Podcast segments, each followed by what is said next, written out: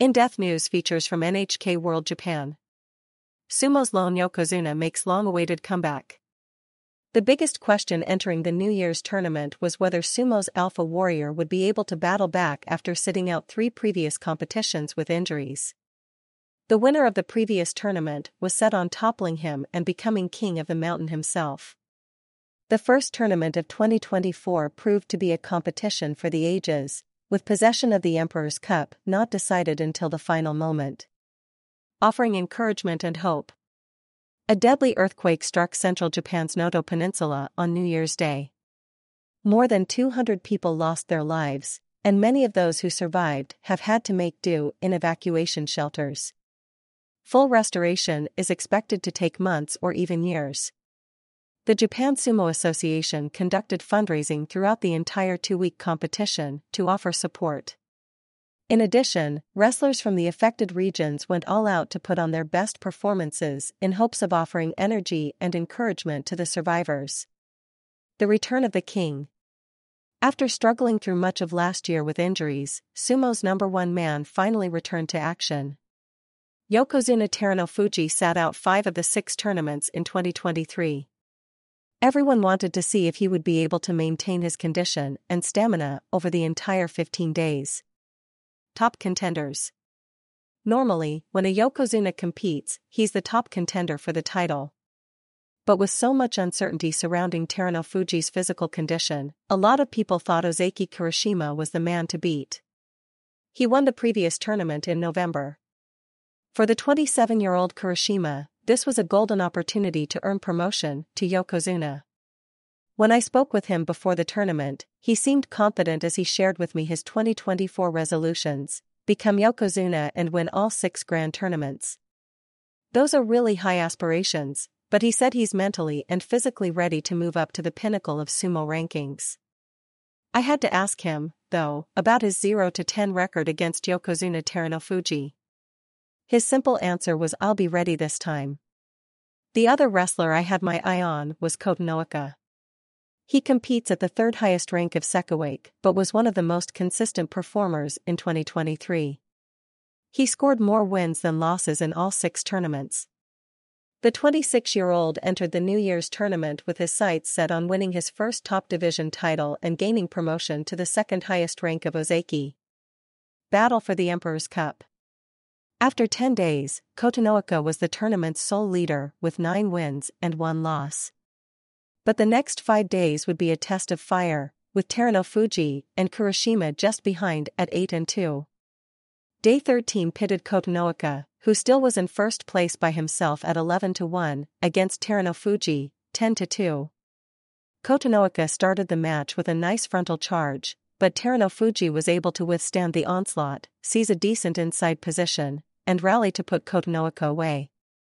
As a result, the two of them, along with Kirishima, were tied for the lead at 11 to 2. On day 14, Kotonowaka faced off against another formidable foe, Ozaki Kirishima. Terunofuji, on the other hand, got a day off. His scheduled opponent, Hoshoryu withdrew because of injury, entitling the Yokozuna to a free win.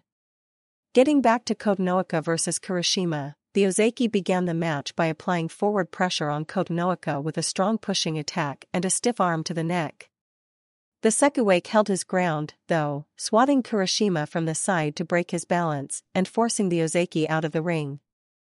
As a result, Terunofuji and Kotonowaka were tied for the lead with just one day to go, while Kirishima remained within striking distance, trailing by just one. Now, the final day. Kotonowaka was the first to fight. He looked calm and collected as he took care of business by dispatching Tobizaru with a powerful overarm throw to go 13 to 2. The win added to the pressure on Terunofuji, as he now had to beat Kirishima to punch his ticket to the playoff. The Yokozuna kept his cool, blowing Kirishima away without breaking a sweat. The final showdown, Terunofuji vs Kotonowaka. Kotonowaka seized an early advantage by getting a double inside grip. However, Terunofuji persevered and drove Kotonowaka back and out of the ring. So, when the dust settled, Terunofuji won his ninth top division championship and his first since May of last year. During the victory ceremony Terunofuji said despite the struggle to recover from injuries after winning his eighth title last May, he trained hard and kept the faith. That, he said, allowed him to make a strong comeback. He promised to resume strenuous training the following day to get ready for the next tournament. Special prize winners. Only one wrestler can get his hands on the Emperor's Cup, but several are able to claim consolation prizes for making a big impact. Wakamotoharu won the Outstanding Performance Award.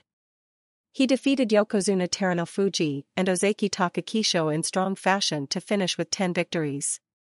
The Fighting Spirit Prize went to Onosato. The top division rookie finished with 11 wins and stayed in contention until the late stage of the tournament. Kotonowaka took the technique prize. He came up short of winning the Emperor's Cup in grabbing 13 victories. The March Madness. Now that this year's first competition is over and done, let's look ahead to the spring tournament. New Year's tournament champ Terunofuji will be chasing his 10th top division title. He's always said that winning 10 is his ultimate goal, and now he's knocking at the door. 10 titles would mean that he'd always be referred to as a great Yokozuna. He hasn't won back to back championships since 2021. Doing so this next time would be especially sweet. Ozeki Kirishima kept himself in contention till the last moment but wasn't able to accomplish his mission. That means he'll have to start again on his campaign to become a Yokozuna. He'll have to get back on track right away to stand a chance of making good on his 2024 resolution. The other two Ozeki, Hoshoryu, and Takakeisho, failed to complete the tournament after being sidelined with injuries. Hoshoryu left the contest on day 14 after gaining more wins than losses, so he has fewer things to worry about than Takakeisho. Takakeisho ended the January meet with two wins, two losses, and 11 absences. If he can't come up with more wins than losses next time out, he will be relieved of his Ozeki status. He'd better get back in shape as soon as possible to resume training and be ready to compete at the highest level again. Kotonowaka left the arena in tears after a gut-wrenching loss to Terunofuji in a playoff, but his splendid performance earned him both a special prize and promotion to Ozeki. When I spoke to him in late December, he told me that his goal in the new year would be to keep moving forward. He said he intended to get better and stronger each day by maintaining a good work ethic. He's proven himself to be a man of his word. When Kotonowaka enters the spring tournament, his entire focus will be on winning his first championship, period. Reaching the ultimate goal, promotion to Yokozuna, will require winning two consecutive championships. But one thing at a time. First, March. One more wrestler I want to mention is Onosato. The top division rookie left the New Year's tournament with the Fighting Spirit prize in hand. The 23 year old is big and strong, and his technique is sound. Many are already referring to him as a generational talent who'll become the face of sumo in the near future.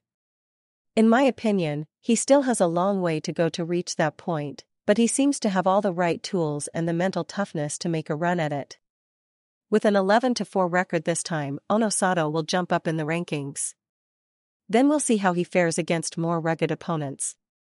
By the way, he's from Ishikawa Prefecture, one of the regions that was hit by the New Year's Day earthquake. Onosato said he was fighting with a strong determination every day to give hope and encouragement to the quake survivors. I'm sure he and other wrestlers from the area will carry that mindset with them to the spring tournament as well, starting on March 10 in Osaka. Stopping the downward spiral.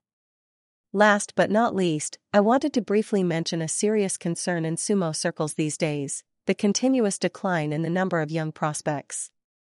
For the New Year's tournament, 599 wrestlers were listed on the Banzuke, the official listing of ranks. This is the first time since the 1979 March tournament for the list to have fewer than 600. By comparison, in 1994, nearly 950 wrestlers appeared in the rankings. Japan's declining birth rate probably has something to do with it. There aren't as many young people around for any endeavor. I believe the pandemic prohibition on stable masters visiting various regions to recruit young prospects also had an effect. Tickets for the New Year's tournament were sold out even before the tournament began. So, the sport's popularity is not in immediate jeopardy. Nevertheless, sumo's officials and stable masters need to have a sense of urgency in turning the recruitment situation around. The status of Japan's national sport is at stake. Hiro Morita. Play by play sumo announcer, host of Grand Sumo Preview slash review slash highlights.